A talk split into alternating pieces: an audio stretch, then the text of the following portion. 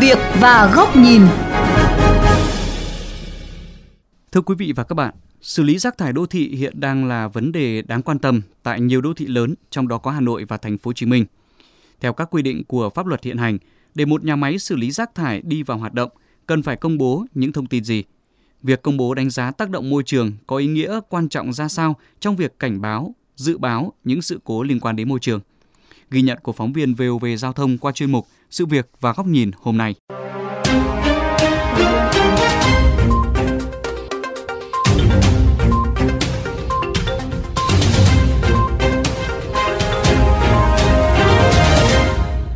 Mỗi ngày, Hà Nội phát sinh khoảng 7.000 tấn rác thải rắn sinh hoạt, trong khi con số này tại thành phố Hồ Chí Minh là khoảng 9.000 tấn. Đa số rác thải sinh hoạt được xử lý bằng công nghệ chôn lấp.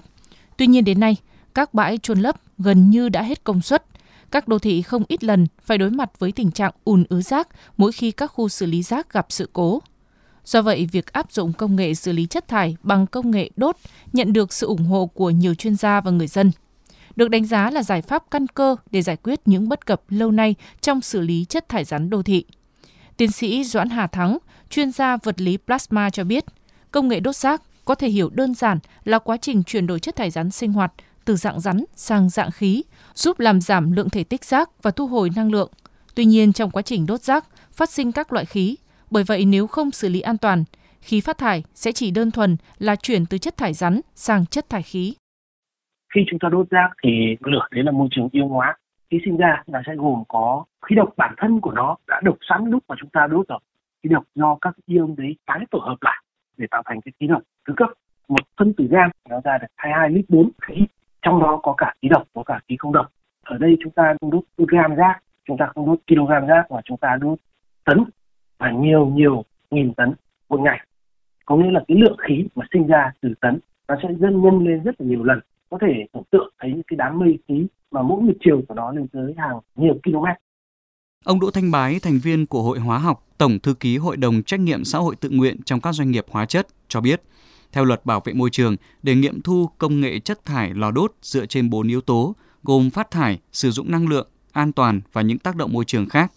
Đối với lò đốt chất thải sinh hoạt, tiêu chí đầu tiên liên quan đến chất thải là nồng độ dioxin, furan và kim loại nặng, thủy ngân, trì.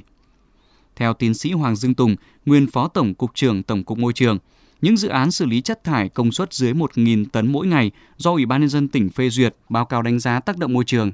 Nhà nước đã có những quy định về bảo vệ môi trường đối với những công trình xử lý chất thải như đánh giá tác động môi trường, quan trắc tự động, theo dõi xử lý chất thải và một loạt các yêu cầu khác như nước thải, xử lý cho bay, mùi, khoảng cách để đảm bảo xử lý môi trường xung quanh, cũng như việc công bố công khai báo cáo đánh giá tác động môi trường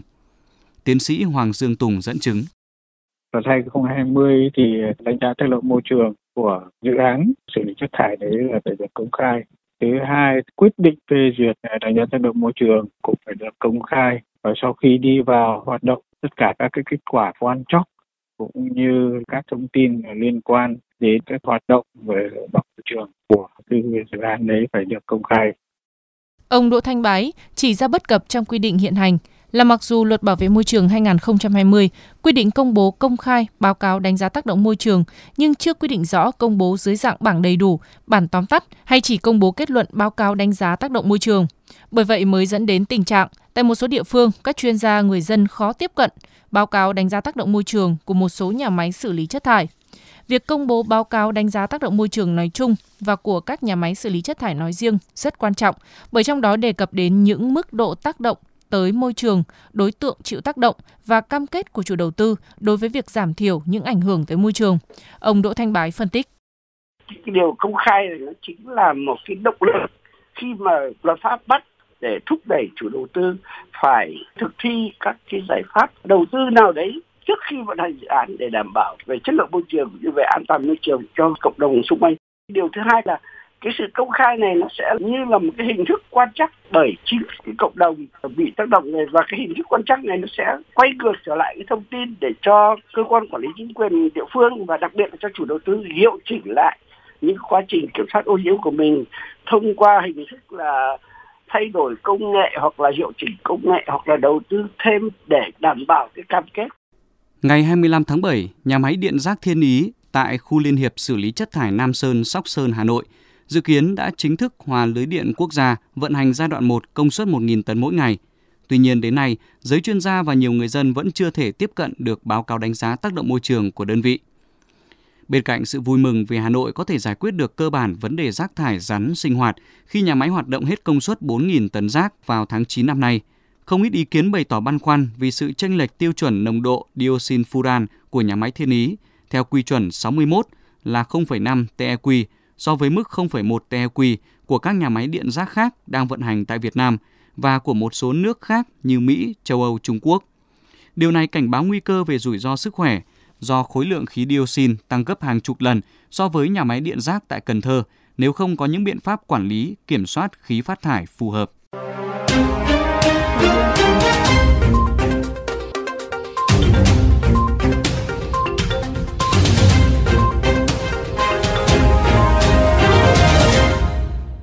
Quý vị, nhà máy điện rác Nam Sơn đã đi vào hoạt động, phần nào giải tỏa áp lực cho người dân đô thị.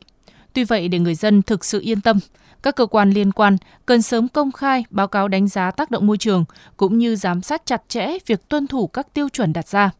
Mời quý vị và các bạn đến với góc nhìn này của tiến sĩ Vũ Văn Doanh, trưởng bộ môn quản lý môi trường, khoa môi trường, Đại học Tài nguyên và Môi trường Hà Nội.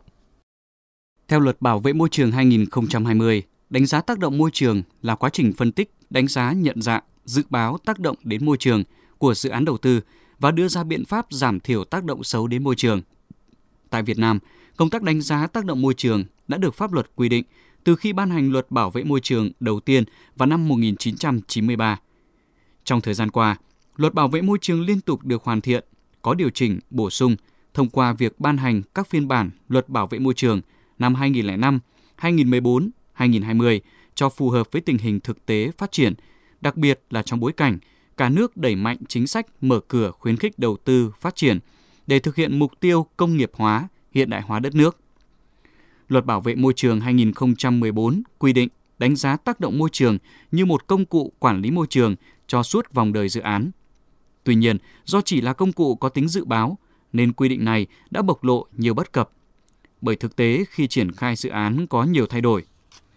Tiếp thu kinh nghiệm của các nước trên thế giới để khắc phục vướng mắc bất cập nêu trên,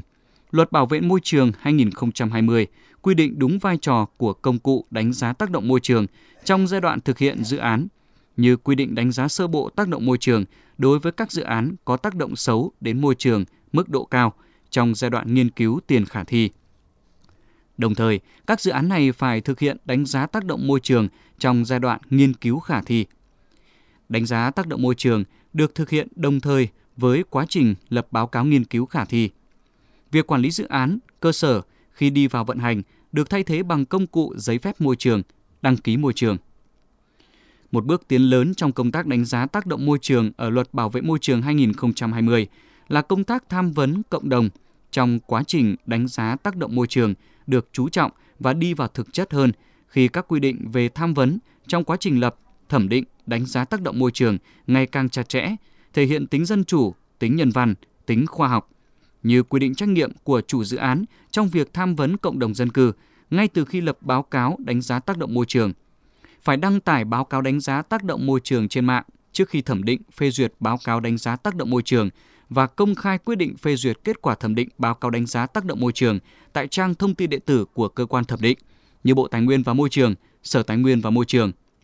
Quy định nội dung tham vấn trong quá trình thực hiện đánh giá tác động môi trường đã chi tiết hơn, bao gồm các vấn đề vị trí thực hiện dự án đầu tư tác động môi trường của dự án đầu tư, biện pháp giảm thiểu tác động xấu đến môi trường, chương trình quản lý và giám sát môi trường, phương án phòng ngừa, ứng phó sự cố môi trường. Ngoài ra, theo thông tư số 02 năm 2022 quy định chi tiết thi hành một số điều của Luật Bảo vệ môi trường của Bộ Tài nguyên và Môi trường. Nội dung của báo cáo đánh giá tác động môi trường gồm 6 chương chính, từ chương 1, thông tin về dự án tới chương 6, kết quả tham vấn. Trong 6 chương nội dung đó thì chương 3 được xem là quan trọng hơn khi đề cập các nội dung đánh giá dự báo tác động môi trường của dự án và đề xuất các biện pháp công trình bảo vệ môi trường, ứng phó sự cố bảo vệ môi trường. Bởi đây là mục tiêu quan trọng nhất của báo cáo đánh giá tác động môi trường khi phân tích dự báo tác động của dự án và đề xuất các biện pháp giảm thiểu tác động, đồng thời dự án phải có các phương án phòng ngừa, ứng phó sự cố môi trường.